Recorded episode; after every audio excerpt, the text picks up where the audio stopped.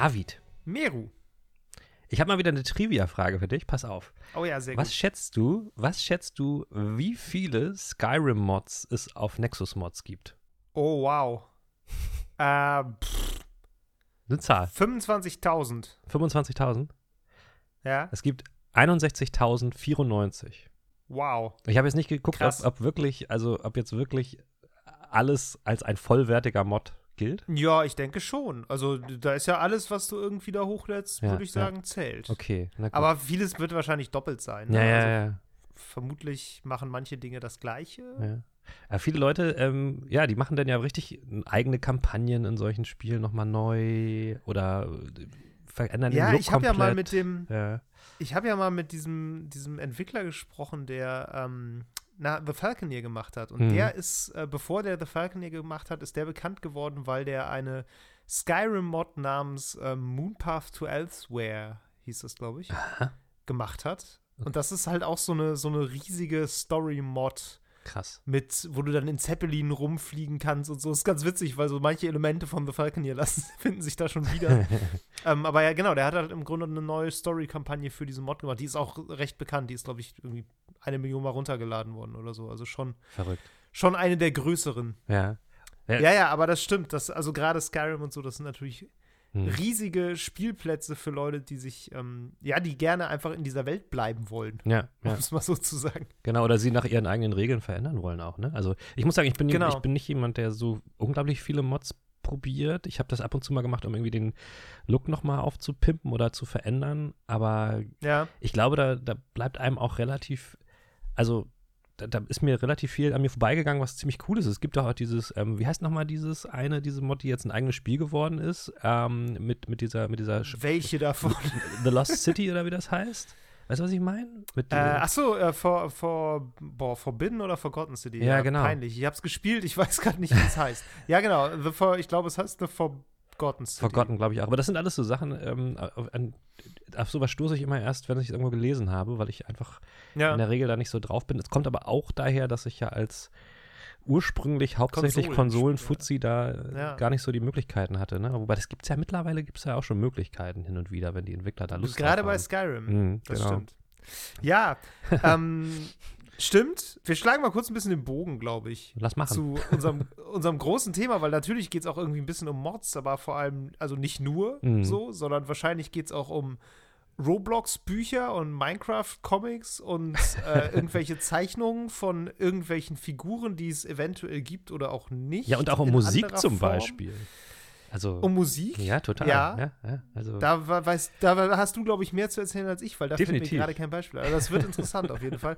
Ähm, genau, wir wollen uns heute mal so ein bisschen mit der äh, im Pitch haben wir es so als die, als die Gaming-Schattenwirtschaft bezeichnet. Also das, das, was irgendwie noch so, so abseits der offiziellen Kanäle so abfällt an ja. abfällt ist so ein böses Wort, das ist gar nicht, gar nicht böse gemeint. Was, was noch so passiert, sage ich mal, was so ein bisschen den, den kulturellen, das kulturelle Weiterdenken von Ja. Spielen und Spielkultur irgendwie angeht, ja, in verschiedener Form. genau. Ob Ganz, nun, ganz grob gesagt, riesiges Thema, ganz grob zusammengefasst. ob nun irgendwie vielleicht teilweise ähm, als Fan einfach so for free oder teilweise in anderer Form auch, wie Leute mit sowas dann weiterhin auch noch dann Geld verdienen. So jetzt abseits. Ja, du als ehemaliger, du als ehemaliger äh, T-Shirt-Produzent wirst da ja sicherlich auch noch das ein oder Stimmt, andere das, beisteuern. da habe ich gar nicht drüber nachgedacht. Das ja auch noch. Ja, guck, Ja, siehst ich weiß das doch. Meine Güte, was ist da nicht Genau, deshalb, ähm, ja, sprechen wir heute mal so ein bisschen über die, über erlaubte und unerlaubte und vielleicht auch coole und nicht ganz so coole oder Ja. Ansichtssache ähm,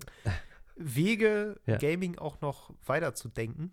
Ja, und zu monetarisieren, genau. Ja. Aber Und vorher, vorher, David, erzählst du mir jetzt mal, was du gespielt hast zuletzt. Okay, mache ich, Miru. Ähm, ich habe ein Spiel gespielt, über das ich hier schon mal gesprochen habe, auf das ich mich auch äh, in diesem Podcast schon sehr gefreut habe und was jetzt da ist.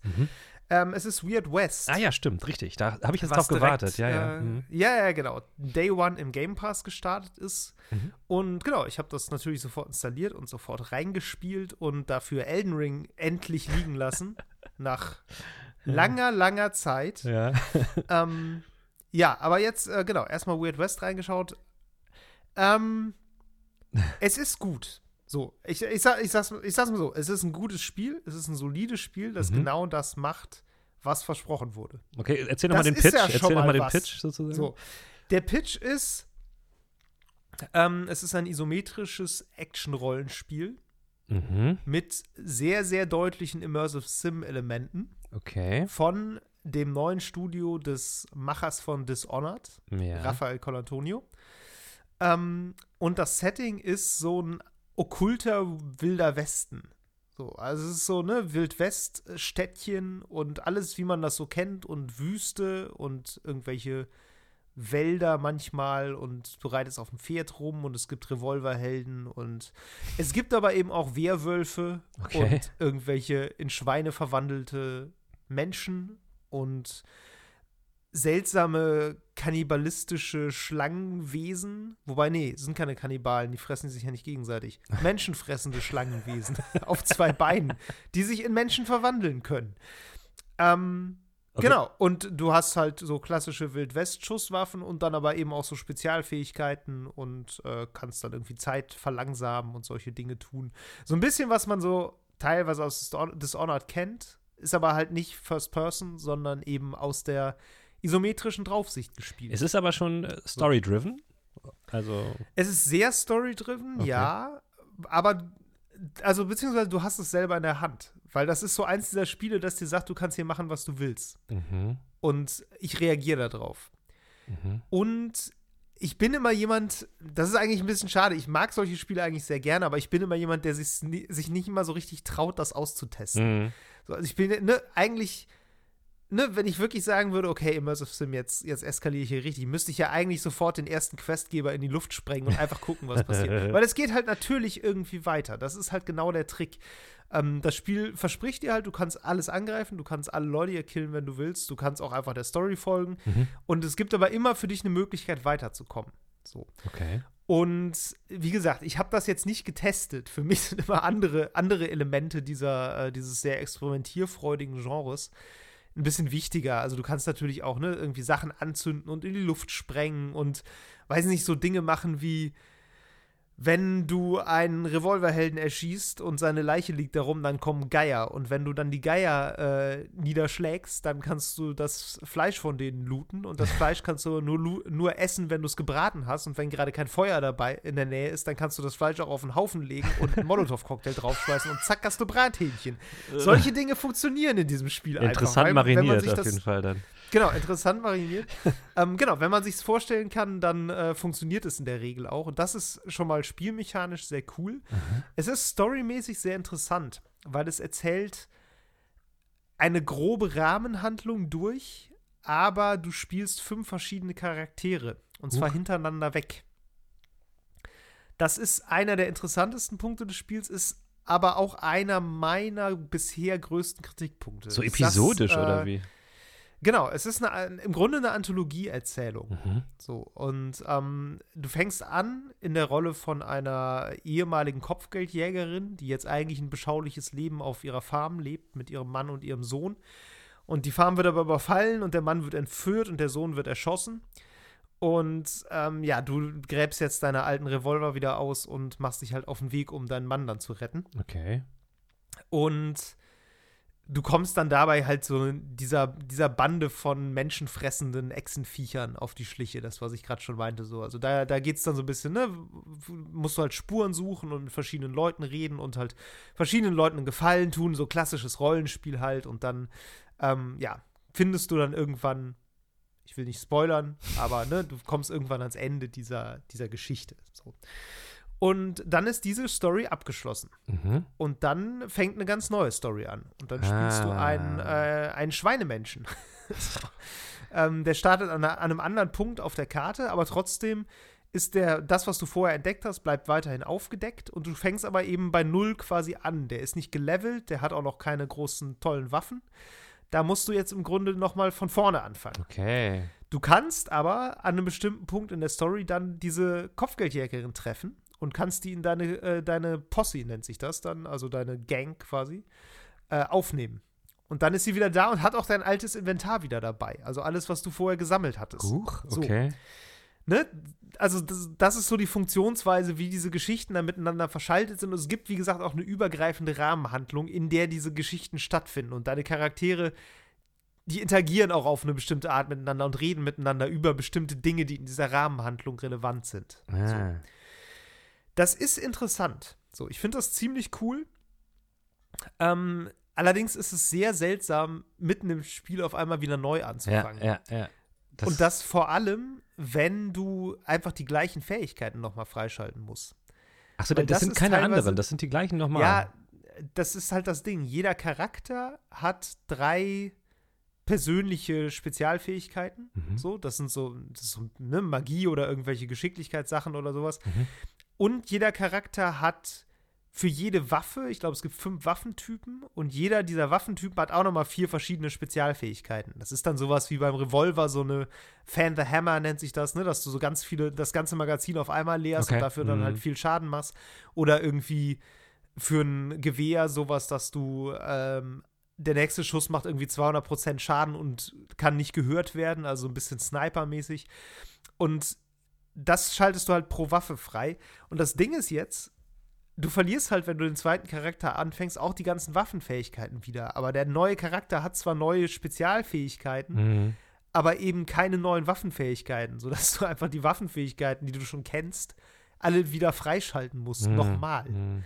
Und das ist irgendwie sehr weird. Also so, du hast schon das Gefühl, dir wird Progress geklaut. Ja. Und ich bin jetzt beim zweiten Charakter und ich bin mir relativ sicher, dass mich das beim fünften echt nerven wird. das ist halt einfach das Problem. Ja. Ähm, ich muss es jetzt mal weiterspielen. Ich habe jetzt gerade eine Woche Pause gemacht, weil ich eine Woche äh, meine Eltern besucht habe und da meinen PC nicht mitgeschleppt habe, natürlich. Was? Warum nicht? Ähm, ja, irgendwann ist auch mal gut. Das kann man mit 15 machen, aber irgendwann. wenn, man dann im Berufsleben sich schon damit beschäftigt, noch, dann hat man, ist man manchmal auch froh, wenn man eine Woche nicht spielen muss. ähm, naja, jedenfalls habe ich jetzt so ein bisschen das muss ich jetzt erstmal wieder reinkommen und dann mal gucken, wie lange es mich dann fesselt. Aber ja. für das, was es macht, ist es eigentlich gut. So.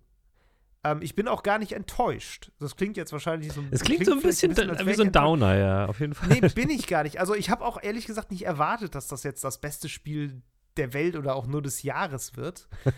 ähm, das ist halt so ein 7 von 10 Spiel. Ich glaube, das ist auch so ein bisschen im Metascore, vielleicht ist es ein bisschen höher ne, und die, ich finde ja solche Spiele häufig am interessantesten. Mhm. So, ich, ich spiele die jetzt nicht immer unbedingt durch. Und das sind für mich auch so typische Game Pass-Titel. Ja. Aber ich fange die gerne an. Ich fange die gerne an und ich spiele da gerne rein, weil die haben häufig zumindest noch Ideen und trauen sich halt auch irgendwie mal was ja, Interessantes ja, weiß, zu machen. Meinst, und das Spiel traut sich auf jeden Fall ein paar interessante Sachen. So allein das mit dieser sehr, ne, dieser Story, die dann so komplett einerseits linear ist, aber dann ja auch wieder sehr unlinear sein muss, um halt aufzufangen, wenn du irgendwas ganz anders machst. So. Hm. Ähm, das ist schon irgendwie spannend und auch diese ganzen, äh, diese ganzen physikalischen Interaktionen. Ja, man hätte da sicherlich gucken können, ob man das noch, noch mehr verstärkt. So, es gibt jetzt auch nicht unendlich viele Kämpfe, wo du jetzt wirklich dein, deine Umgebung zu deinem, deinem Vorteil nutzen musst. Mhm. So häufig irgendwann stellst du fest, dass es auch einfacher ist, einfach irgendwie ballernd reinzurennen und bestimmte Fähigkeiten einzusetzen, so. Aber trotzdem kannst du das halt immer machen. Und das sorgt auch immer mal wieder für interessante Situationen, wenn irgendwie dann doch mal was unerwartet in die Luft fliegt und mhm. irgendwie was in Brand gerät, was dann wiederum was ganz anderes in Brand steckt und irgendwie die Leute alle durcheinander und Riesenchaos und so. Das, das sind so Momente, da denkst du, ja, das ist irgendwie cool, weil das, das war vom Spiel jetzt nicht so vorgesehen. Das ist jetzt einfach so passiert. Und das mag ich ganz gerne. Ja. So. Und das macht das Spiel auch ganz gut. Ähm, und wie gesagt, diese, diese Story-Sache, das ist schon interessant und das ist auch eine gute, gute und gut erzählte Story, auf jeden Fall. Aber ähm, es reibt sich, finde ich, ein bisschen mit dem, mit dem Gameplay. Also, wenn ich mir was wünschen dürfte, dann wäre es, dass man die Waffenfähigkeiten, glaube ich, global freischaltet. Ja. Ja. Du musst ja sowieso erstmal wieder eine gute Waffe finden mit deinem Charakter, bevor du ihn nutzen kannst. Und dafür gäbe es halt mehr Spezialfähigkeiten, die für den Charakter selbst speziell sind. So, ne? Das ist einfach. Aber da werden die ja ganz sicher drüber nachgedacht haben beim Balancing. Natürlich also, ich meine, darüber nachgedacht. Es muss ja irgendeinen Faktor geben, der denen gesagt hat, nee, das ist nicht die richtige Idee. Also, Zeit du? und Geld. Meinst du, das ist es? Also ich gehe, ich, ich bin mir relativ sicher. Okay. Also ich, wenn du für fünf verschiedene Charaktere das alles nochmal, ja, aber warum machst du dann fünf? weiß ich nicht. Warum machst du dann nicht drei? Ja, Weißt weiß du? ich nicht. Vielleicht wollten sie lieber die fünf Charaktere haben als die bestimmten Fähigkeiten. So. Ja. Auf der anderen Seite muss man natürlich auch sagen, wenn du jetzt die ganzen krassen Waffenfähigkeiten hast Hm, und die alle freigeschaltet hast im ersten Durchlauf, hm. ähm, wenn du, klar, dann findest du halt eine Waffe und bist halt sofort overpowered. Also letztlich ist das auch eine Balancing-Frage natürlich, ne? Ja, ja. Weil, wenn du dann erstmal nicht so viele Fähigkeiten zur Verfügung hast, wahrscheinlich hätte ich mir gewünscht, dass jeder Charakter andere Waffenfähigkeiten hat. Hm, hm. Das wäre, glaube ich, die ideale Lösung gewesen. Aber dann sind wir halt bei, boah, warte mal, es sind, glaube ich, vier pro Waffe. Bei fünf Waffen sind das 20. Ja. Mal fünf. Also, Ja, das mit Indie-Budget, meine Güte. Nee, aber deswegen, wahrscheinlich hätte, äh, hätte man da weniger Figuren machen müssen, aber vielleicht war es auch ein bisschen, dass sie zuerst quasi die Welt hatten und dann haben sie sich Geschichten überlegt und dann wollten sie diese Geschichten auch erzählen aus diesen verschiedenen Perspektiven Ja, ja, ja, ja. Und haben dann gedacht, okay, quasi Story über Gameplay. Jetzt mal ganz, Ja. ganz doof gesagt. So. Ja, ja. Es, es ist jetzt auch nicht der krasse Gamebreaker, ne? Nee, nee, also das, ja. das auch nicht so. Also das ist jetzt der eine Punkt, der mir halt so ein bisschen aufgestoßen ist, weil ich dachte, okay, da, da beißt sich diese eigentlich interessante Struktur so ein bisschen in den Schwanz. Hm. Ähm, das macht das Spiel jetzt aber nicht kaputt. Nee. So, also das, man spielt das jetzt, finde ich, auch nicht unbedingt, um da jetzt, äh, weiß ich nicht, Builds richtig krass zu optimieren. Das Mhm. ist irgendwie dann, dafür ist es auch, ich sag mal, nicht gut genug, in Anführungszeichen, was die Kampfsteuerung angeht, weil die ist schon, das ist so Twin-Stick-Shooter-mäßig steuert Oh. sich das. Ich habe es mit Maus und Tastatur gespielt, das war, glaube ich, die richtige Entscheidung, Mhm. weil mh, ansonsten, ne, du hast halt ein ziemlich, ziemlich krasses Auto-Aim, was sich, äh, was irgendwie auf Sachen halt auf so fest, festklettet, Mhm, wenn mhm, du es mhm. anvisierst, ne? So ein, ja. wie nennt sich das? Aim Assist heißt es, nicht Ja. Auto-Aim. Ähm, das brauchst du auch, weil es relativ schnell wuselig wird, aber ja, in, da im Wuseligen dann immer die richtigen Tasten zu drücken, ist manchmal auch, naja, es ist etwas hakelig. Es ist in der mal. Hinsicht auch ein Ähm, bisschen so wie The Ascent. Oder, also wenn ich jetzt so, Ja, wenn ich so isometrischer ja. Twin-Stick-Shooter höre, dann erinnert mich das direkt daran. Genau, also Twin-Stick-Shooter sind ja meistens isometrisch. Ja, ja, gut, aber. äh, das ist ja das naja, okay. Defining Feature, würde ich jetzt mal sagen. Naja, oder halt von, also Ähm, ich kenne das noch aus, ich, kenn, ich bin ja, ich kenne das ja noch aus Zeiten, wo das einfach so 2D und dann, aber, ne? Also so richtig von strack oben. ja, sozusagen. Ja gut, da, das geht natürlich auch. Aber genau, also isometrisch, ähm, ja, also in der Hinsicht hat es schon Ähnlichkeiten mit The Ascent, ja. Mhm. Aber The Ascent ist natürlich deutlich, ähm, also von der Story her deutlich uninteressanter, würde ich mal sagen. Ja. Also diese, was halt fehlt, ist komplett, was komplett fehlt bei The Ascent, ist halt dieser, dieser Layer von Immersive Sim, der Ja. halt da einfach ja, drin okay, ist. Dieses, die Welt ist physikalisch, alles reagiert da irgendwie, du kannst da alles Mögliche ausprobieren und auch die Story ist letztlich irgendwie prozedural in dem Sinne, dass sie sich dir anpasst, je nachdem, welche wichtigen Charaktere du irgendwie umbringst oder verärgerst oder wie auch immer so. Ähm, und das, das fehlt bei The Ascent im Grunde komplett. Dafür ist The Ascent mit Sicherheit das, das bessere Actionspiel. Mhm. So. Ja. Aber ich würde sagen, ähm, Weird West ist da das bessere Rollenspiel. Mhm. Mhm. Okay. Was allerdings mal gesagt werden muss, endliche Inventarsysteme müssen aufhören. Das geht so nicht mehr. so, es tut mir unendlich leid, aber ich weiß nicht, wie oft ich in Weird West mittlerweile schon irgendwelche Silberlöffel und halb abgebrannten Kerzen aus meinem Inventar geräumt habe, um da irgendwie drei weitere Schrotflinten und einen Revolver drin unterzubringen. Also es, es ist so furchtbar. Das, In das Inventarmanagement, das ist vielleicht der, das ist vielleicht sogar der wichtigere Kritikpunkt. Inventarmanagement in diesem Spiel nervt so unendlich sehr, weil du hast immer zu wenig Platz, du kannst es an deine Leute verteilen und auch in die Satteltaschen von deinem Pferd packen Mhm. und irgendwann sind alle voll mit irgendeinem Krempel, ja, ja, ja. den du dann in der nächsten Stadt wieder verhökern kannst und es ist aber so, so unnütz und du denkst dir aber so, meine Güte, kann ich den Kram nicht einfach komplett einstecken? So, das Ja. bei Elden Ring, ich hab, muss schon wieder dran denken, ne? Wie, wie schön es ist, dass es da einfach ein unendlich großes Inventar gibt. Warum gibt es sowas nicht einfach in Spielen? ja, ich weiß. Es ist doch nur wirklich unsinnig. Das- Niemand braucht das. ja, sowas hat mich auch bei Fallout etc. immer schon an die Grenze Ja, des Verstands getrieben. Ja. Und du denkst dir manchmal echt so, wa- was soll das? Warum ist das da drin? Ja. das ist doch wirklich nur da, weil Leute das Gefühl haben, das ist sonst unrealistisch. Ja, ich kann mir keinen richtig guten Grund vorstellen, warum man kein unendliches Inventar haben sollte. Ich mag noch wieder an die Story erinnern, wie ich bei Fallout diesem blöden Hund äh, alles in sein Inventory vollgeknallt habe, was ich nicht mehr tragen könnte. Und dann habe ich den Hund irgendwo vergessen und verloren in irgendeiner Siedlung und habe ihn nicht wiedergefunden. Ich wusste nicht, in welcher verkackten Siedlung dieser Hund sich befindet. Habe ihn den Rest des Ja. Spiels nicht wiedergefunden. Der hatte die ganzen guten Ja. Sachen in seinem Scheiß-Inventar. Als ob, er, als, als ob der irgendwelche Taschen gehabt hätte, dieser scheiß Schäferhund. Ja, also Tja. Dogmeat, ey. Ja, und, ne, und wenn, also wenn du schon sowas machst, dann mach halt wenigstens irgendein Ris- Risk-Reward-Ding raus. Dann sag halt, okay, du kannst zwar unendlich viel tragen, aber es hat vielleicht irgendwelche Vorteile, wenn du Sachen in den Satteltaschen deines Pferdes lagerst. Ja. Wenn du dann aber Pech hast und das Pferd stirbt, dann sind die halt weg. So Mhm, kann man mhm, ja so mhm, machen. mhm, mhm. Aber nicht einfach aus Prinzip. Das verstehe ich irgendwie nicht. Und ich finde, wie gesagt, das muss aufhören. Ja, finde ich okay. Ist in Ordnung. Unterschreibe genau. ich mit. So. Rand auch jetzt zu Ende. Und ähm, genau, Weird West kann man mal machen. Meru, was hast du denn so gespielt? Ja, auch ich habe erneut absichtlich und bewusst Elden Ring weggelegt, um was anderes für einen Podcast zu spielen. Sehr gut. Ähm, und ja, ich habe mich auch auf den Game Pass äh, dann verlassen. Ist ja klar, ist ja immer so, wenn man noch so ein Side-Game sucht, dann ist das natürlich die erste Wahl. und habe mich dann in was begeben, was, äh, also ich, ich bin ja Fan von Crusader Kings und so habe ich auch schon drüber gesprochen, ähm, so Grand Strategy, auch wenn ich schlechter drin bin. Und habe mich dann einfach mal an Stellaris gewagt. Stellaris ist auch von Paradox Oh. Interactive, ähm, auch im Game Pass. Das ist, das ist glaube ich, von 2016 oder so. Und das ist so ein bisschen halt, auf den ersten Blick dachte ich, das ist so ein bisschen so Crusader Kings im Weltall. Ähm, ich weiß nicht, ja. ich weiß nicht, wer, wer so so eine Spiele kennt. Also Paradox Interactive hat halt neben Crusader Kings auch sowas wie Europa Universalis gemacht und sowas.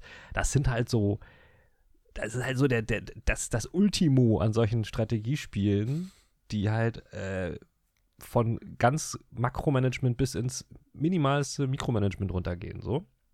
Stellaris ist so ein bisschen, fällt da so ein bisschen raus. Das ist ein bisschen zugänglicher auf jeden Fall. Es ist nicht ganz so hardcore, meinst, es ist zu zugänglich, als dass du Spaß dran haben kannst? Nein, nee, im Gegenteil. Also ich wollte gerade sagen, für, ich, ich habe mich, da- ich hab mich da sehr drüber gefreut, weil ich ja bei Crusader Kings habe ich ja immer gesagt, ich mache das und es bringt mir Spaß, aber ich habe, also ich mach, weiß 20 Prozent von dem, was ich da tue. Ich, ich mache einfach Mhm. irgendwie. Und das hat auch den Charme ausgemacht, definitiv. Bei Stellaris ist das alles ein bisschen, es ist sehr geguided. Also ich bin jetzt auch noch in dem, was ich, ich nenne das jetzt mal so die Erkundungsphase ist. Also noch so, äh, also du fängst halt tatsächlich an, das ist ein bisschen wie Star Trek. Du bist, äh, bist auf der Erde, meinetwegen. Also ich habe es mit der Erde angefangen. Du kannst auch eine andere, eine andere Rasse wählen und der Beginn Mhm. irgendwo im Weltall. Und dann fängst du halt an mit so einem Forschungsschiff da andere Sternensysteme zu erforschen und die kannst du dann ähm, quasi in Besitz nehmen, in Anführungszeichen, indem du dann so ein, so ein, was, wie nennt sich das, so, ein so, so eine Art Werkstattschiff hinschickst, was dann eine, eine Sternstation in diesem System baut und dann kannst du auch noch äh, Stationen bauen, die dann meinetwegen äh, ja, irgendwelche Erze oder irgendwas abbauen oder so Forschungsstationen, die dann irgendwie so eine, so eine Ressource abbauen, die quasi deinem Intelligenzgrad zuträglich ist und so weiter und so fort. Und dann kannst du System um System weiter erforschen und dein, Uni dein Reich, dein, Uni dein Imperium sozusagen zu erweitern. Du kannst es aber dann. Jetzt hast du es gesagt, das, das Wort, was immer kommen muss, wenn man über Expansion im Weltraum Ich wollte, spricht. ich wollte gerade relativieren. Du kannst nämlich auch einfach wirklich total so der Forscher sein, so Star Trek-mäßig, wirklich ähm, auch so pazifistisch unterwegs sein, wenn du willst. Du triffst natürlich dann unweigerlich. Kannst du auch einfach dumpf auf deinem Planeten rumhocken bleiben und gar nicht groß irgendwas machen? Das ist eine gute Frage. Das, das sollte man mal probieren. Ich bin sicher, dass es eine Möglichkeit gibt, das zu tun. Du wirst natürlich dann, sobald du die ersten außerirdischen Rassen triffst, die halt eben, ich sag mal, so ein bisschen feindseliger äh, dir ges Ja. gesonnen sind, wirst du natürlich sofort untergehen, weil du hast natürlich dann keine Ressourcen und keine, weißt du, du kannst, kannst dich dann ja nicht erweitern. So. ja, ja. Ähm, weil das passiert, du triffst irgendwann andere ähm, außerirdische Rassen und musst dann erstmal jemanden, einen Gesandten losschicken, der versucht, die Sprache irgendwie zu verstehen. Das dauert dann um einiges und dann kann es aber auch sein, dass die zum Beispiel schneller sind als du da drin, die Sprache zu entschlüsseln. Und dann musst du irgendwie versuchen, diplomatische Beziehungen mit denen aufzunehmen. Ich bin, ich bin tatsächlich ein sehr friedlicher Mensch. Ich habe immer versucht, so, ja, äh, die Route einzunehmen. Wir sind gleichgestellt, lasst uns doch friedlich aneinander, äh, miteinander leben, äh, Handelsbeziehungen aufbauen und so. Aber du, am Anfang haben die das auch mitgemacht. Dann habe ich aber natürlich immer weiter expandiert, weil ich immer weiter forsche. Dann haben sie irgendwann gedacht, ja, ja, so nicht. und haben sich dann mit anderen zusammengetan und äh, dann mir quasi durch, Durchflugrechte irgendwie nicht mehr äh, zugeteilt und so weiter und so fort. Das Ding ist, ja. die Geschichte lässt sich unendlich weitererzählen, weil dieses Spiel hat natürlich dann auch sehr, sehr viele Systeme, die von Planetenmanagement beziehungsweise sogar, äh, ja, du kannst dann verschiedene äh, Einrichtungen auf den einzelnen Planeten bauen und ausbauen und in verschiedenen Levels hochleveln, irgendwelche Verteidigungsanlagen oder was auch immer einzeln ausbauen pro Stützpunkt. Aber du hast natürlich mhm. dieses Makromanagement, wo du dein ganzes Sternreich auch übergeordnet kontrollieren musst, irgendwelche politischen Entscheidungen treffen musst und ähm, auch Forschung und sowas betreiben musst. Und mein Problem bei solchen Spielen, das war auch schon bei, bei Crusader Kings und so weiter so, mein Problem ist dann immer, dass ich dieses Mikromanagement dann irgendwann einfach nicht mehr mache. So. Ja. Und äh, das führt oft zu Problemen, weil natürlich dann irgendwie auf dem Planeten irgendwelche Aufstände passieren. Die Leute sind sehr unzufrieden, weil äh, es gibt keine, keine Ahnung, Krankenversorgung und so weiter und so fort. Aber ich kümmere mich da nicht mehr drum. Und ich habe das Gefühl, dass bei Stellaris ist das ein bisschen, ähm, ist das nicht so schlimm wie bei anderen Spielen. Ja. Und kommt mir da ein bisschen entgegen. Dennoch habe ich dann an mir selber gelernt, dass das so der Punkt ist, an dem mich die meisten dieser Strategiespiele verlieren. So, weil ich dann einfach nicht mehr, nicht mehr, nicht mehr so weit runterdenken kann. Deswegen ist, bin ich wahrscheinlich ja. tatsächlich eher so dieser Age of Empires-Typ.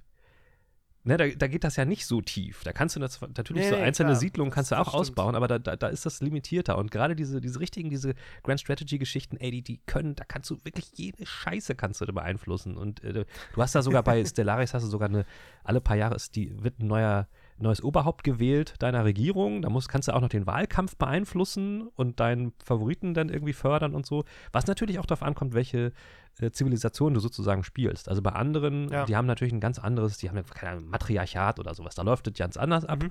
Als bei den doofen Menschen, die natürlich versuchen, Demokratie überall rein zu, äh, durchzudrücken. Kennt man ja. Ähm und äh, das sind, wie gesagt, so Sachen, ich, wo ich manchmal denke, vielleicht sollte ich bei, bei so einfachen Sachen bleiben, die wie Age of Empires halt sich auf, keine Ahnung, also drei Ebenen bewegen, anstatt auf 30. Ähm, ja. Aber ich bin trotzdem riesengroßer Paradox Interactive Fan. Die sind zwar auch, die sind ja aus, aus Schweden, die sind ja auch ähm, Publisher, nicht nur Entwickler. Die haben ja auch irgendwie Sachen mhm. gepublished, zum Beispiel wie dieses Battletech aus diesem äh, Battletech-Universum, äh, was es ja auch schon, keine Ahnung, 40 Jahre gibt oder sowas. Da gibt es ja auch ein mhm. relativ neues Game von denen, was auch richtig geil ist. Das ist halt mhm. dann aber mehr so, wo du wirklich dann einfach nur so ähm, dein, dein, deine, deine Flotte sozusagen managst und dann hast du so, so Battle-Mechs, die du dann einzeln irgendwie ausrüsten kannst und dann auf Planeten, auf Planetenoberflächen hast du dann so Schlachten, wo du dann die einzelnen Maschinen dann so steuerst. Das ist dann übersichtlicher. Ähm, ja. Aber Paradox, ey, ich bin immer wieder begeistert, was die so an, an Strategie so drauf haben und ähm, dieses, dieses Genre so ich will jetzt nicht sagen dominieren, aber, aber für geile Games abgeliefert haben in dieser, dieser Richtung. Und für mich war das jetzt auch ein cooler Blick nochmal ein bisschen zurück nach Crusader Kings 3, was ja jetzt 2020 erschienen ist, dann nochmal, ne, was 2016 sozusagen davor passiert ist bei denen. Und ähm, ich bin ja eh, habe ich ja auch oft schon erzählt, eher so Science-Fiction-Dude, äh, mehr als Fantasy. Darum hat mich das, ja. hat mich das direkt irgendwie sehr angefixt. Auch die Raumschlachten, die es da natürlich unweigerlich geben kann, die sind ziemlich cool, wo du dann reinzoomen kannst bis äh, in jeden kleinen Jäger, aber dann auch wieder rauszoomen kannst, wo du dann das, die ganze Uni äh, Universumskarte anguckst und sowas mag ich ja sehr gerne. Also das reizt mich und ich hätte da auch mal Bock, das irgendwie Multiplayer-mäßig zu spielen, weil das mich auch erinnert an die Anfänge meiner PC-Gaming-Zeit. Da habe ich auch, ich habe ver versucht, mich zu erinnern an den Namen, aber damals irgendwie auch so ein, so ein Universums-Simulator äh, irgendwie mit, mit einem Kumpel irgendwie immer gegeneinander zu spielen. Ach, wie hieß denn das? Weiß ich nicht. Da konnte man auch so Raumschlachten in unendlichem 3D irgendwie steuern. okay. Genau, also ich, war, ich wage mich jetzt noch nicht Stellaris so endgültig zu beurteilen, weil wie gesagt, ich bin noch in der Erkundungsphase. Ich bin jetzt nicht im sogenannten Endgame, wenn es das da gibt, aber wer auf sowas steht, so ähm, Strategiespiele, die im Universum spielen, die vielleicht nicht ganz so die hard hardcore sind wie so ein Crusader Kings, ähm, kann ich das wirklich sehr empfehlen. Also äh, ich mag das. Also Mischung zwischen Wirtschafts- Simulation, äh, aber mehr so ein bisschen Star Trek-artig. Und ein bisschen, wenn ja. man das will, kann man auch so Schlachten simulieren. Aber mehr so, wie gesagt, Erforschung ist so ein bisschen mehr so der Fokus. Zumindest bei mir bisher. Ja. Ja, cool. Ja, ja. Stellaris. Klingt gut. Ähm, klingt wie was, was ich nicht lange spielen werde, weil das überhaupt nicht meine Art Spiel ist. Aber Miro, mir ist gerade parallel eingefallen, ich habe einen Lesetipp für dich Ach was. und für alle, die hier zuhören. Ja. Beim äh, sympathischen kleinen deutschen Online-Magazin Wasted.de Ja. ist äh, im, am 8. Januar 2022 ein Artikel erschienen ne- namens Warum du deine Altersvorsorge in Paradox-Aktien pumpen solltest oder warum das vielleicht doch keine gute Idee ist. Es ist ein unfassbar langer Report über Paradox Interactive und den aktuellen Status quo bei denen mit irgendwie einer einem Wechsel da mit dem CEO und die hatten auch irgendwie richtig miese Zahlen neulich mal. und ähm, genau, der Autor Christian Schiffer, das ist auch der ähm, Geschäftsführer von, Warum hat er sich auf die. Wasted, Äh, einer von denen. Äh, der, der ist irgendwie mega Fan von denen. Der ist halt tatsächlich nach Barcelona, glaube ich, in das Studio gefahren von, also eins der Studios von denen ja. Ähm, und hat die da irgendwie besucht. Und ja, also ja, und, sehr interessant. und sollte, sehr man, sollte man jetzt in sie investieren oder sollte man nicht? Ja, das äh, musst du selber Okay, rausfinden. muss ich selber- das, äh, er hat ja, hat ja auch diesen Wasted Börsen Podcast, Ja, stimmt. Ja, ja. Portfolio Royal und äh, sag, sagt ja, glaube ich, jedes Mal mittlerweile, dass man bitte nicht auf ihn hören soll. Ja, ich hatte ja noch ähm, sogar damals dieses ähm, Crusader Kings Brettspiel dann mir Oh zugelegt. Das hatte ich ja, glaube ich, gecrowdfundet, wenn ich mich recht erinnere. Ähm, und das haben die nämlich, das fand ich so, auch so sympathisch, dass die das halt äh, da aus Schweden irgendwie so eine kleine Klitsche gegeben haben und dann haben die daraus ein Brettspiel gemacht, was unglaublich paradox auch ist. Und ich habe das, glaube ich, ich habe einmal, ich habe kein, ich habe, das war, glaube ich, dann auch in Pandemiezeit. Ich habe dann einmal angefangen, man kann das auch alleine spielen, es gibt dann so extra Regeln, Ja. die kannst du runterladen. Habe einmal angefangen, es aufzubauen und habe dann so nach zwei Stunden Aufbau, habe ich aufgehört, wieder zusammengepackt. Ich, hab- ich fand es richtig cool, es hat mir Spaß gemacht, aber ich habe halt nur aufgebaut. Ich habe nicht gespielt, weil es halt so, so krass kompliziert ist. Aber ähm, ich hab's noch, ich hab's noch. Die Erweiterung habe ich noch nicht mal aufgemacht. Oh Gott, es gibt auch noch eine Erweiterung. Ja, die habe ich, Boah, ey, die habe ich beim Crowdfunding habe ich die aus Versehen dann mitbekommen, weil das ist ja immer so, du plätscht dann irgendwas, bezahlst Ja, ja, ich weiß. und wenn sich dann Und immer mehr Leute be bewerben, dann kriegst du irgendwann irgendwelche Sachen dazu, die du gar nicht haben wolltest ursprünglich, aber ist auch irgendwie cool. Ja, ach Gott, diese Videospiel-Brettspiel-Umsetzungen, die Ja. neigen auch zur überbordenden Komplexität manchmal. Ne? Ich habe manchmal das Gefühl, da wird dann versucht, jede, jede Mechanik des Spiels jetzt, ja. die eigentlich ein Computer ausrechnet, jetzt in irgendwelche Würfel und äh, Plättchen zu übersetzen. Das ist so, ja. Und ich habe ja auch, also Naja. gerade bei so gekickstarterten Geschichten, äh, ich habe dann auch ja irgendwann dieses Bloodborne-Game ge gekickstartert ja. und dann so drei Jahre später bekommen und dann hatte ich das schon nicht mehr auf dem Zettel und brauchte gerade Knete, dann habe ich es direkt bekommen, direkt wieder verkauft bei eBay Kleinanzeigen. ich habe noch mit mir gekämpft, ob ich es mal auspacke. Ich habe es extra nicht gemacht, damit ich es noch verkaufen kann. Aber Ja. ich habe dann im Nachhinein gedacht, es soll ganz geil sein. Keine Ahnung. Hm. ja. Man wird es nie erfahren. Ist auch immer so eine Typfrage, ob man sowas macht. Ich glaube, das gibt es jetzt auch total billig. Das wurde dann irgendwie in, quasi in. Serie dann in Serie quasi dann übernommen, sodass die Kickstarter-Version jetzt wahrscheinlich ent entweder total wertvoll ist oder gar nichts mehr wert. Ich weiß es nicht. Eins von beidem. Ja. Dazwischen gibt es eigentlich Ich nichts. glaube, ich werde ich es extra nicht nachlesen, damit ich mich nicht ärgere. Nee, mach mal nicht mehr, du, du ärgerst dich nur. Ich erinnere an das Xbox-Desaster. Das wollen wir nicht nochmal haben. Das große Das Xbox-Desaster. wollen wir nicht nochmal. ja, und es steht mir ja das große äh, Steam Deck-Desaster dann eventuell bevor. Aber Ach stimmt, du hast ja auch so ein Ding bestellt. ich habe es noch nicht bestellt, ich habe es reserviert. Und es, Ach so, du hast ja, es müsste jetzt aber irgendwann, es steht da immer noch, ich, hab- ich gucke fast täglich rein, nein, stimmt nicht, aber ich gucke öfters, öfters mal, Okay. es steht immer noch so Okay. erstes, also jetzt so Anfang zweites Quartal oder was, steht, darf ich es dann vorbestellen. Aber also Na dann, Bekannte wie von mir haben es auch schon bekommen, deswegen bin ich so ein bisschen, ich weiß nicht. Aber eigentlich muss ich mir das einfach holen, oder? Sag doch mal, gib mir doch mal Absolution. Ich, ich bestelle es einfach und dann. Ja, du sagst doch immer, dass das für dich genau richtig wäre. Deshalb ja, ne? einfach mal. Und wenn es mir nichts ist, dann verkaufe ich es teurer wieder vielleicht. Dann verkauf es dann mal wieder. Wir so haben, einfach ist das. wir haben doch. das Xbox-Desaster schon wieder reproduziert. Scheiße. Nein, das Xbox-Desaster war ja, dass du diese Konsole nie ausgepackt hast. ja, weil ich sie teurer verkaufen wollte und habe sie dann mit Ver Verlust verkauft, die verdammte Ja, das ist One richtig. X. Aber wenn du sie ausgepackt hättest, hättest du sie mit noch mehr Verlust verkauft. das stimmt. Nee, ich glaube, das wäre sogar aufs Gleiche draus, drauf rausgekommen. Ich glaube, ich habe nicht Wir keinen Vorteil nicht daraus gehabt, dass ich es dass ich's nicht ausgepackt habe. Ja, Auf jeden scheiße. Fall, falls du deine Altersvorsorge in Paradox-Aktien anlegst, kannst du immerhin sicher sein, dass es nur die maximal zweitschlechteste Altersvorsorge ist, direkt nach der Xbox Scorpio. Ach ja. ja. Wenn hätte ich jetzt eine gute Game Pass-Maschine, aber naja. Tja. Naja, Okay, gut. David. Auf geht's in den zweiten Teil. Juhu. Also David, ich ich muss noch mal ein bisschen erklären den Hörern vielleicht, wie wir auf die Idee gekommen sind, jetzt die, über dieses Thema überhaupt zu sprechen. Also ich habe ja. hier, und ich halte es dir in die Kamera, du siehst das, unsere Hörer nicht, ein Buch, das ist von meinem Sohn, der ist zehn Jahre alt. Das Buch heißt Dein Survival-Buch, das inoffizielle Training für Minecraft, von Richard Eisenmenger. Äh, erschienen bei Rheinwerk Computing in der dritten Auflage. Richard Eisenmenger, ich habe geguckt, der war, glaube ich, früher mal bei der Powerplay äh, auch ähm, äh, Autor, also Journalist. Ey, ich wollte gerade sagen, das Buch sieht auch genauso aus wie so ein Millenniums-Computerhilfebuch. Äh, ist es auch weißt du, da gab es immer auch so Sachen, wie, wie man im Internet surft. Und, und du sowas. wirst lachen. Und genau so sieht das aus. Du wirst das lachen. Richtig witzig. Richard Eisenmenger schreibt auch für den Rheinwerk Computing Verlag Bücher über WordPress und ja. andere Computerthemen, also die wirklich auch nichts mit Gaming zu tun haben, aber er ist auch wirklich offenbar ein ziemlich versierter Minecraft-Spieler. Steht ja auch, er ist begeisterter Minecraft-Spieler und leidenschaftlicher leidenschaftlicher Fan von Videospielen. Also, jedenfalls bin ich darauf gekommen, so habe ich gedacht, sag mal, das ist doch kein offizielles Produkt. Und dann steht das hier auch natürlich unten drauf, kein offizielles Minecraft-Produkt, ja. nicht von Mojang genehmigt oder mit Mojang verbunden. So. Trotzdem, dritte Auflage, ja, also das wird krass ja. verkauft. Ja, und dann bin ich noch weiter, auch bei meinen Kindern darauf gestoßen. Ähm, die haben, hören natürlich auch ein bisschen Musik und so, kriegen sie auch von ihren Klassenkameraden und so weiter mit. Und mhm. ähm, wir haben denen dann irgendwann CDs gebrannt. Die haben keine eigenen Streaming-Devices oder sowas. Das brauchen die nicht, finde ich. Das ist mhm. ja Quatsch. Wir haben den CDs gebrannt, weil Rohling hatte ich noch, eine ganze Spindel. Und die haben so, die haben so Ghetto. Seit 20 Jahren keine CD mehr gebrannt, aber hey. Ey, ich musste erstmal einen Rechner suchen, der noch einen Brenner hat. Egal. Jedenfalls, ja, du, ich kenne das ja, Problem. Ja. Die haben so Ghetto-Blaster in ihren Zimmern, so, keine Ahnung. Und dann mussten sie sich ein paar Songs aussuchen, weil die wollten Musik. Und dann haben die, ähm, weil sie das auch kannten, schon von Spotify, so ein paar Songs ausgesucht. Unter anderem den Enderman-Rap und noch ein, äh, andere Minecraft-Songs von, von einem Typen, einem äh, Rapper, der heißt Dan Bull. Ich habe mal geguckt, der ist, der ist bei YouTube eine große Nummer.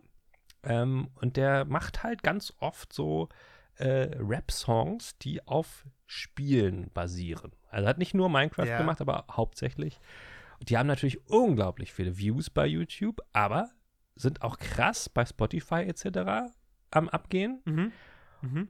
Und wir haben die, die MP3s dann auch gekauft, wir wollten sie ja brennen, haben die dann irgendwo, mhm. äh, ich weiß gar nicht mehr, meine Frau hat das irgendwie gemacht, irgendwo gekauft für Geld und dann haben wir das gebrannt, sodass sie das hören konnten. Und das sind halt, die sind auch jetzt handwerklich nicht unbedingt wirklich schlecht, diese Songs, aber mhm. ich habe auch gedacht, ich meine. Es ist halt ja, Kindermusik. Mehr oder weniger. Der rappt dann sozusagen aus ja. Sicht von Minecraft-Figuren.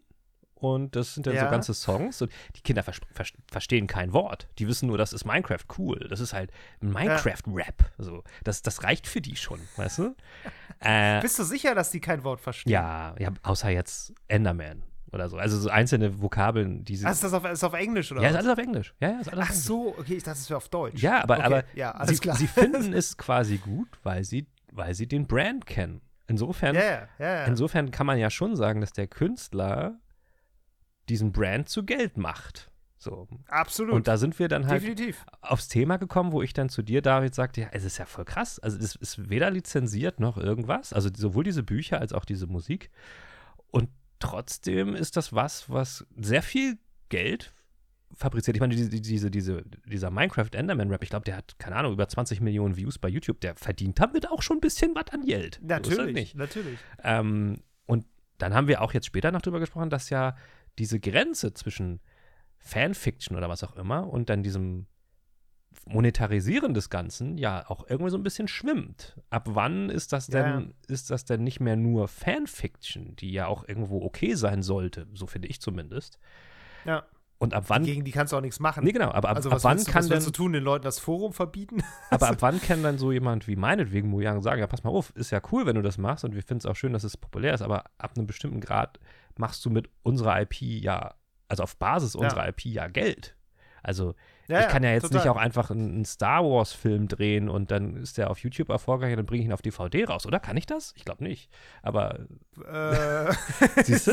Also, Weiß ich nicht genau. Es gibt ja so Star Wars-Fanfilme, wo Leute irgendwie so mit Cosplay krassen Kram machen und dann irgendwie weiß nicht, irgendwo gab es so einen Kurzfilm über die, ich glaube, die Vorgeschichte von Darth Maul oder ja. sowas, ja, ja. wo sie so einen Cosplayer hatten, der halt ein krasser Darth Maul einfach ist Und dann haben sie halt einen richtigen Star Wars-Kurzfilm bei YouTube gedreht. Ja, aber die Und- gibt es ja nicht auf Netflix oder auf DVD. Nee, das nicht. Ich weiß aber nicht, ob die den, also du kannst das ja bei YouTube vermutlich irgendwie monetarisieren. Und ich muss auch ganz ehrlich sagen, ich bin halt überhaupt nicht versiert, was die rechte Lage da angeht. Aber Ich auch ich nicht. stimme dir dazu. Ich, ich bin da auch sehr fasziniert von. Und Ja. gerade was diese Minecraft-Sachen oder ich sag mal generell Kinder-IPs oder IPs, Mhm. die sich sehr stark an Kinder richten, da finde ich das immer sehr auffällig, wie das auch alles durchverwertet wird, wie Ja. du schon sagst, mit Musik. Ähm, meine erste Begegnung damit war tatsächlich, dass ich so ein, äh, ich glaube, ein Minecraft-Roman Mhm, mhm, gefunden hatte. mhm.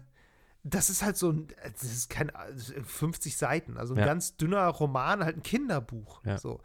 Und dann aber auch eine, eine Geschichte im Grunde in dieser Minecraft-Welt, aber dann natürlich auch nicht, nicht groß lizenziert, glaube Nee, ich, oder nee. so, sondern ich meine, gerade die Minecraft-Welt, ähm, da kannst du dir ja auch einfach sehr viel einfach ausdenken und das bauen und so deine eigene, so ein bisschen deine eigene IP auf Grundlage von Minecraft sozusagen erschaffen. Genau. Und das gibt's halt auch irgendwie für, weiß nicht, ich glaube, für Roblox hatte ich das auch dann noch gesehen und Fortnite. Es gibt Fortnite-Romane, Ja. auch so, so Choose Your Own Adventure-Romane habe ich eben gesehen.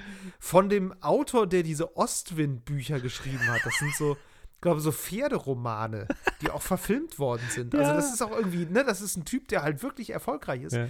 Der dann irgendwie auch einfach noch so ein bisschen so Fortnite-Romane rausknollst. Ja. Und wenn du in die Leseproben reinguckst, mir gruselt immer total, aber ich, das ist natürlich ein bisschen immer unfair, jetzt, ich sag mal, ein erwachsenes Literaturverständnis an Kinderbücher anzulegen. Sicher. Ja, Ja, ja, ja. ist es. Ich bin trotzdem der Meinung, auch da gibt es Besseres und Schlechteres. Und das ist halt einfach, es ist einfach sehr plump. Total, natürlich. So, also du merkst halt so richtig, wie sich Leute die Buzzwords durchgelesen haben, worum es geht, worum geht es in Fortnite und was kann man da machen und Ja. was kann da passieren. Ja. Und das wird dann halt eins zu eins in Buchhandlung übersetzt. Und naja. Also so- so ein ist immer Minecraft, so Minecraft-Roman hat mein Sohn auch. Und äh, da geht es natürlich, äh, je plumper das rüberkommt, desto eher hast du das Gefühl, dass es halt wirklich Geldmache ist, sage ich mal so.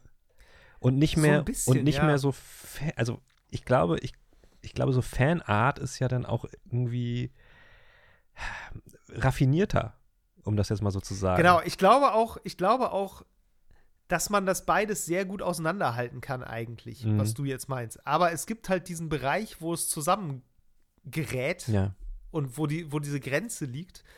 Und da wird's, dann finde ich dann doch irgendwann schwierig so. Das ist halt einfach auch, auch mit irgendwelchen Postern, die du dann drucken lassen kannst, mit irgendwelchen Figuren drauf, wo Ja. ich mir auch mal so denke, hm, die Rechte daran habt ihr eigentlich nicht. Und ja, okay, das ist kein offizielles Artwork. Ja. Das habt ihr irgendwie selbst gezeichnet.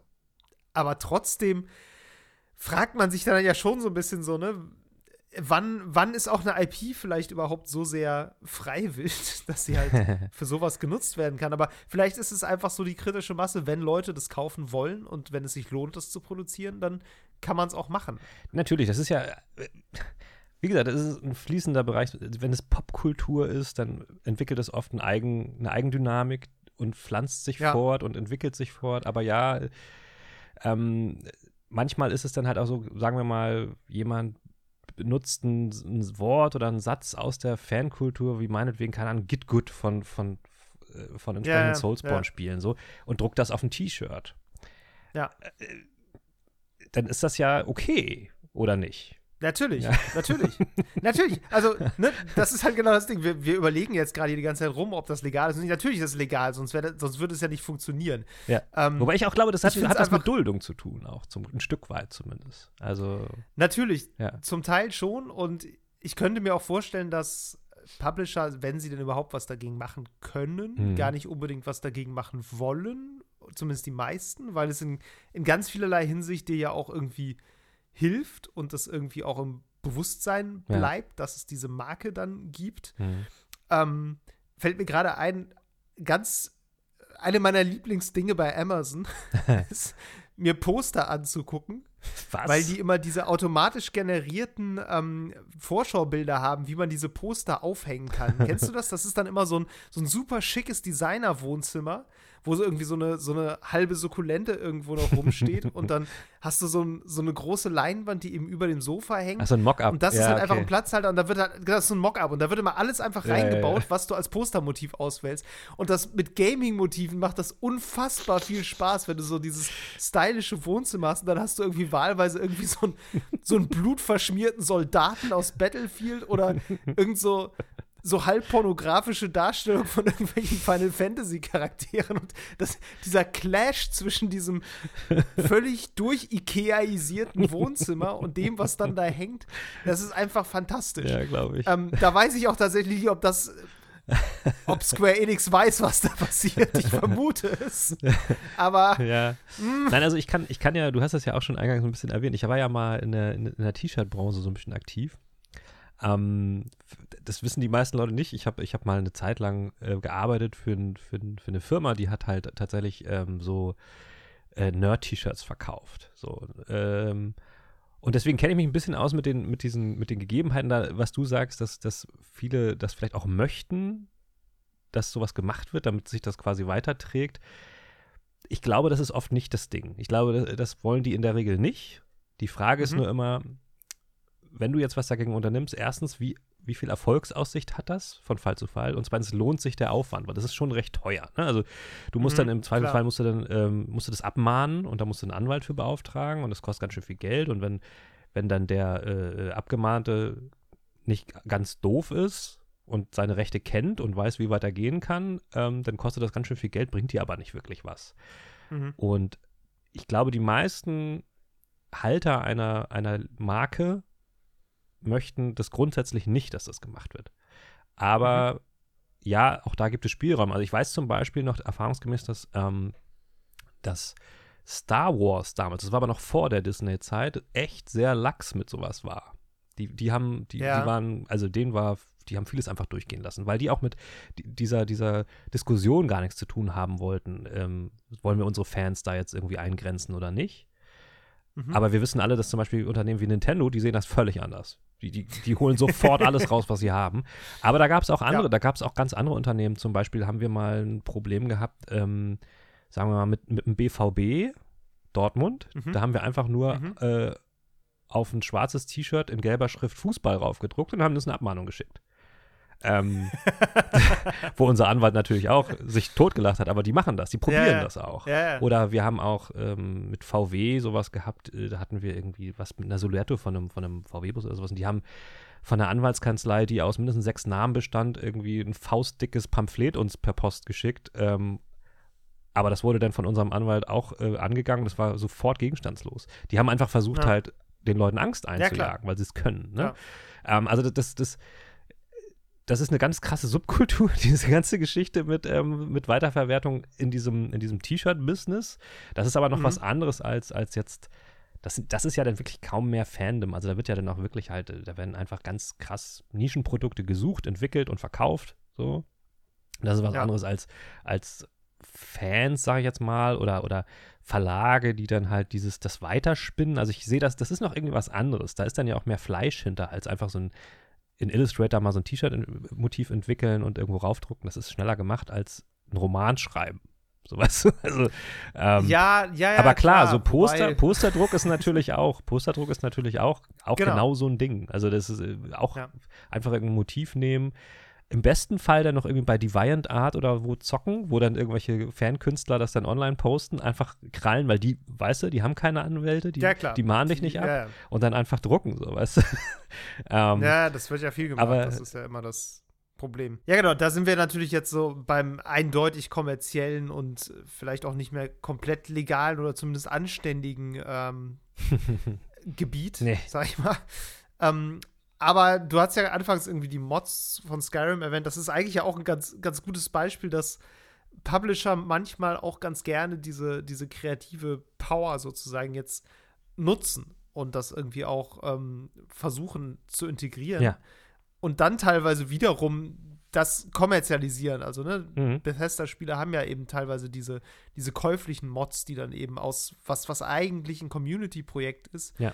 Äh, eben nochmal Kapital schlagen, was ja auch sehr umstritten war, als das eingeführt wurde. Total, ja. Dennoch ist es ja auch irgendwie mittlerweile ein, ein Feature geworden von Bethesda Games, dass sie diese Mod-Möglichkeit überhaupt bieten und auch was, wo, wo viele Fans halt einen riesen Wert drauf legen, dass das existent ist. Also allein die Möglichkeit. Und insofern, ja, haben die sich das ja auch mittlerweile selbst auf die Fahnen geschrieben, ne, Bethesda, dass, dass sie sowas ermöglichen. Genau, genau. Da einerseits das lustigerweise halt dann aber auch so, dass sie es eben dann doch noch auch verkaufen wollen. So, Mhm. Das ist da irgendwie, finde ich, so ein bisschen der, Stimmt. nochmal ja. so der interessante Knackpunkt, der so in die andere Richtung geht. Ne? Das sind dann weniger Fans, die jetzt die Marke monetarisieren und dann so ihre eigenen, Mhm. ihre eigenen Remixes, sage ich mal, erstellen von, einem, von einer bekannten Popkultur-IP, sondern eher so der, der Erschaffer dieser IP, der sich sozusagen das, was Fans teilweise in ihrer Freizeit oder einfach aus, aus Mhm, ähm, Zuneigung eben zu dieser Marke machen oder zu diesen Geschichten machen, Mhm. ähm, das, das wiederum versucht dann eben auch wieder rückzuverkaufen. So, das ist halt eine ganz interessante Dynamik, die da eigentlich stattfindet. Ich weiß auch gar nicht, ob Bethesda da al allein ist in dieser Art, das so zu machen, oder ob das andere mittlerweile auch gemacht haben. Ja, nee, also es gibt bestimmt noch ver- verschiedene andere, aber ich glaube, aus, aus Sicht von so einem, von so einem IP-Besitzer macht das ja auch irgendwo Sinn, dass man sagt, okay, ich stelle das zur Verfügung, mir gehört das, mir gehört die, die Grundwelt und äh, deswegen möchte ich auch das Geld entsprechend verdienen. Du hast quasi, du kriegst den Fame als Fan, der dann halt sozusagen das weiterentwickelt so und das Ja, muss unser Deal ja. sein, so, weil du nicht auf meinem, mit meinem, mit meiner IP Geld verdienen darfst, im, im wahrsten Sinne des Wortes so. Ähm, und ich glaube, dass da jeder Hersteller wahrscheinlich so seine eigenen Grenzen zieht. Wie gesagt, Nintendo ähm, zieht die Grenzen völlig woanders und, und äh, macht sogar Sachen platt, wo sie denken, so, ja, okay, ey, nee, wir haben entschlossen, dass dieses, diese Reihe so nicht weitergehen soll. Und wenn ihr euch das selber ausdenkt, so nicht mit uns. So. Ja, ja, da, das ist wirklich, also Nintendo ist da ja wirklich so ein ganz eigenes Ding. Ich habe auch eben noch mal geguckt, Ja. ähm, erinner- ich weiß nicht, ob du dich noch an Bowsette erinnerst. Das war irgendwie 2018 oder 2019 mal so ein Internet-Hype, weil es in irgendeinem Super Mario-Spiel so eine Krone gibt, die Toadette aufsetzen kann, dieser, dieser ähm, Ja, pinke Pilz, der pinke und Pilz. sich dann in so eine, so eine Peach-ähnliche Prinzessin verwandelt. Aha. Und irgendwer hatte halt so einen Comic gezeichnet, irgendein Fan, und sich halt überlegt, so dass, dass Bowser dann diese Krone aufsetzt und dann zu Bowsette wird. Mhm. Und Bowsette ist im Grunde so eine so, sexy Bowser, das Karnevalskostüm, der Nintendo-Charakter. So, das war so die, die Idee. so. Und ähm, das kam natürlich im Internet wahnsinnig gut an. und die Remixes dieser, dieser Zeichnung ähm, in den U18 und Ü18-Versionen gingen, glaube ich, relativ schnell in die Tausende. Ja. Ähm, ich bin, ich habe eben noch versucht, ein Statement von Nintendo zu finden. Also, ich glaube, so, ich weiß gar nicht, ob sie so richtig was dagegen gesagt haben, aber so richtig wohlgefühlt haben sie sich damit, glaube ich, nicht. Und es gab, glaube ich, auch irgendwo mal so ein, so ein Seitenhieb darauf, wo dann klargestellt wurde, dass aber nur Toadette diese Krone tragen kann. Also, irgendwo stand das noch mal in irgendeiner Spielbeschreibung. Also, Klargestellt. so über Bande haben sie im Grunde noch mal gesagt, so Leute, ja. nix gibt's. So, das ist unsere, unsere Geschichte und Ja. äh, das, die schreiben nur wir weiter und da lässt, lasst ihr gefälligst die Finger davon. ähm, gut, hat Fans natürlich nicht abgehalten. Nee, Äh, das ist das Ding. Ne? Also ich finde, Fanfiction ist, ist, ist es hat dann auch, glaube ich, schnell. Du hast, äh, also du läufst Gefahr, so einen Streisand-Effekt auch loszutreten Mhm, irgendwann, mhm. ne? Also wenn du zu sehr gegen sowas dann vorgehst, ähm, befeuerst du es natürlich irgendwann Klar. auch nochmal, wenn du jetzt, ähm, wenn du wirklich ein großer Publisher bist. hm. Ähm, da ist jetzt, da haben Leute, glaube ich, nicht richtig Angst vor, dass sie einen Streisand-Effekt da lostreten. Da geht es ja eher um unterschiedliche, um andere Dinge. Hm.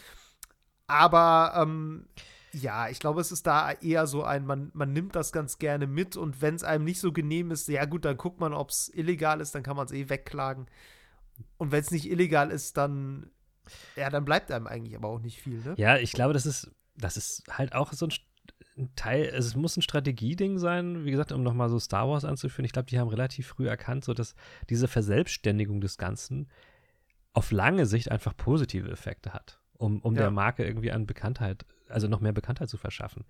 Ähm, und Nintendo sieht das anders. Die haben ein ganz anderes äh, Bedürfnis, diese, diese Marken zu beschützen. Aber ich glaube, es hat auch viel damit zu tun, dass sie sich ja immer als Spielzeughersteller sehen der, ja, der jugendfreie, vor allen Dingen Sachen herstellt, die für alle Kinder okay sind. So, und wenn du dann halt sowas wie so eine. Bowsette gehört nicht dazu. Ja, genau. Dann, dann willst du ganz, willst du dein, dein Image willst du auf jeden Fall Lupen reinhalten. So. Und da kennen ja, die keine, kein Pardon. So. Was natürlich immer da, wo die Trendschärfe nicht ganz so klar ist, zu ja, Negativeffekten bei den Fans auch führt. So, ich meine, die, die lieben, die ja. lieben ja diese Marken dennoch. Die lieben das ja. Und das äh, ja. fühlt sich natürlich dann komisch an, wenn du das quasi weiterdenkst und deine Kreativ Kreativität da, da rein spendest und dann ähm, das nicht so gut ankommt bei demjenigen, der es ja. zuerst gemacht hat. Ja, also ich weiß nicht. Ich, ich finde es interessant, dass es da so Unterschiede gibt, vor allen Dingen, ähm, die auch, glaube ich, mit Culture Clash ab und zu auch was zu tun haben. Ich meine, ne, japanische Unternehmen gehen da, glaube ich, ganz anders vor als irgendwelche Silicon Valley Unternehmen, die die, die Hauptsache das irgendwie Word of Mouth erreichen sein, ja. wollen und, und einen viralen Effekt kriegen wollen. Und ich glaube, es gibt ja auch ganz viele Marken, die tun weiß Gott was alles, damit Leute Sachen erschaffen und das weiter, weiter Klar. publizieren. Und die schaffen es teilweise nicht mal so richtig. Ähm, ich, ich finde zum Beispiel. Ja, weil du das halt nicht faken genau, kannst oder nicht gut, nicht gut faken, faken kannst. kannst. Du kannst also so eine ich glaube, viele Spiele hätten auch gerne so diese, diese Fangemeinde, die jetzt sowas sagen, wie Mass Effect oder ja, sowas hat, ja. ne? wo die Leute halt irgendwie so richtig, richtig in Schwärmen geraten für irgendwelche Charaktere und dann äh, es gibt halt seitenweise Fanfiction zu Mass Effect und allen möglichen ja. anderen Rollenspielen so, ne? Auch wieder Ü18, U18, mhm. alles dabei. Und ähm, das ist halt ein riesiger Schatz für so jemanden wie BioWare. Ne? Natürlich. Das, also erstmal ist es eine krasse Anerkennung deiner Natürlich. Arbeit, weil die Leute schreiben das ja nicht, weil sie denken, dass sie das besser können als Nein. du. Sondern die, im Grunde denken die sich, ja, ich mag diese Charaktere so gerne, ich möchte gerne jetzt noch weitere Geschichten mit denen haben und ich will irgendwie noch, das ging jetzt im Spiel nicht, dass die beiden da jetzt zusammen rumhängen und jetzt mache ich das, aber jetzt schreibe ich ja, das halt selber ja, so. Ja, und das ist ja eine, eine riesige Anerkennung dieser dieser Charaktere, die ja sich einfach mal jemand ausgedacht hat. Auf so. jeden Fall. Und ich glaube, wenn, wenn ein Spiel versucht, das zu faken, das, ich glaube, das ist schwer. Also, das kannst du in dem Maße eigentlich kaum, kaum machen, weil du diese Graswurzelbewegung brauchst. Genau. So. Ja, ja. Ähm, Gerade wenn du was hast, was jetzt auch nicht unbedingt nur übers Visuelle funktioniert, sondern auch wirklich einfach um über Geschichten funktioniert und über Charaktereigenschaften und Charakterinteraktion. Das ist ja nichts, was du einfach in einem schönen Fanart ausdrücken nee, genau. kannst oder nicht allein, ne? Das ist halt was, wo du dann schon auch irgendwie, ja, wie gesagt, Fanfiction quasi brauchst und darauf wächst dann wieder äh, eine Fangemeinde, die vielleicht dann auch irgendwie zeichnerisch ge äh, gebildet, Quatsch, gebildet auch, aber talentiert ja, ist. Ja, so. Das ist natürlich. Und daraus dann eben wiederum äh, Sachen herstellen. Ich glaube, das geht ganz viel halt auch über, über Tiefe von Charakteren und Tiefe von Geschichten, die natürlich dann wiederum die Fantasie anregen. Und ich habe das, also, ich weiß nicht, ob das ein gutes Beispiel ist, aber ich habe manchmal so das, den Eindruck, dass, dass einige Firmen natürlich versuchen oder verwechseln das manchmal auch mit, mit Viralität. Also, wie kann sowas schnell in Social Media explodieren? Ja. Und ähm, wenn ich mir zum Beispiel als Beispiel äh, Fall Guys angucke, die machen das ja mhm. auch in Social Media sehr gut. Die haben ja auch, die haben ja diesen Twitter-Account, der ja fast schon Kultstatus damals erreichte, als Vollgeist ja, äh. so, so, abging.